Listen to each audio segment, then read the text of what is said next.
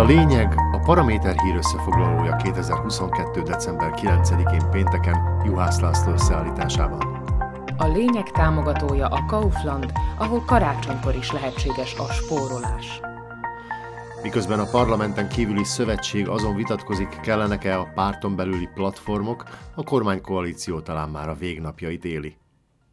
Úgy tűnik, korai volt az éttermek áfa csökkentése fölött érzett örömünk, arra ugyanis senki sem számíthat, hogy január 1-től egy csapásra olcsóbbak lesznek a menük. Hiába csökkentette ugyanis a kormány felére az áfát, ezt a pénztárcákon nem fogjuk megérezni. Az étterem tulajdonosok elmagyarázták, hogy egyszerűen nem érdemes a három hónapig érvényes adócsökkentést átvezetni a gyakorlatba. Mire ugyanis átállítják a pénztárgépeket, újra kalkulálják az árakat, kinyomtatják az új étlapokat, már is dobhatják az egészet a kukába, mert vége a márciusnak, és vissza kell csinálniuk az egészet. Így aztán a bevétel kiesés átmeneti kompenzálásán túl másra nem is lesz jó ez az egész. Ráadásul a törvénymódosítás kiötlői úgy rendelkeztek, hogy az áfa 10%-os csökkentése csak az éttermi étkezésekre vonatkozik. Ha azonban elvitelre kérjük az ételt, a hagyományos 20%-ot kell fizetni. Borítékolható, mekkora katyvasz lesz ebből az egészből.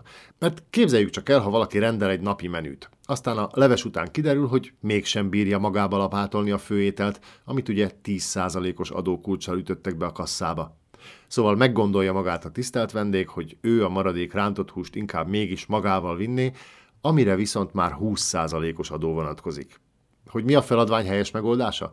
Azt valószínűleg még a pénzügyminisztériumban sem tudják. Azt sem tudjuk biztosan, csak sejtjük, hogy a platformok megszüntetése lesz a legfontosabb téma a Szövetség Országos Tanácsának szombati ülésén. Az ötlet az MKP platformé, a másik két párt ellenzi az elképzelést. Berény József platform elnök szerint ennek ellenére várhatóan felvetik a platformok megszüntetésére vonatkozó javaslatukat. Ezt forró Krisztián pártelnök sem cáfolta, de arról nem mondott nyíltan véleményt, hogy szerinte időszerű a vita a platformok megszüntetéséről. A Heat platformot vezető politikus Rigó Konrád a Paraméternek azt nyilatkozta, ha tiszteletben tartják a párt alapszabályát, a platformok felszámolása nem aktuális, azzal ugyanis a szövetség hattagú grémiuma nem ért egyet.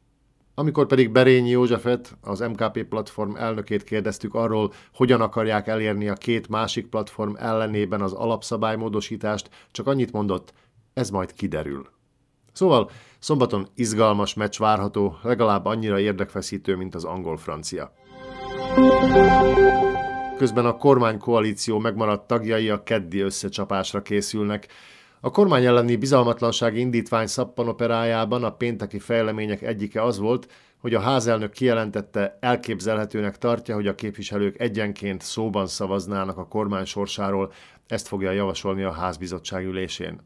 Azt viszont Boris Kolár sem szeretné, hogy Igor Matovics, az Olano elnöke is felszólaljon a rendkívüli ülés vitájában. Nem mondta ki ugyan, de mindenki számára világos, hogy tulajdonképpen Matovicsnak köszönhető az egész kormányválság. Az Olano és a Zalugyi 15 képviselője ma megpróbálkozott azzal is, hogy a kormány sorsáról döntő szavazást jövő kedről januárra halassza. Gondolkodási időt szerettek volna adni az SAS képviselőinek. Az elügyi alelnöke Juraj Seliga kijelentette, nem hiszi, hogy a liberális párt minden tagja meg van győződve arról, hogy meg kell buktatni a Heger kormányt, ezért a szavazás elhalasztását akarta javasolni az ülésen. Az SAS azonban a felvetést is elutasította, mondván megmosolyogtató a javaslat. Kedden minden esetre kiderül, kinek lesz kedve mosolyogni. Ez volt a lényeg 2022. december 9-én pénteken. Kommentált hírösszefoglalóval legközelebb hétfő este jelentkezünk a Paraméteren, addig hallgassák podcastjainkat a Paramédia rovatban, illetve a Spotify, az Apple Podcasts, a Google Podcasts és a Podbean platformjain.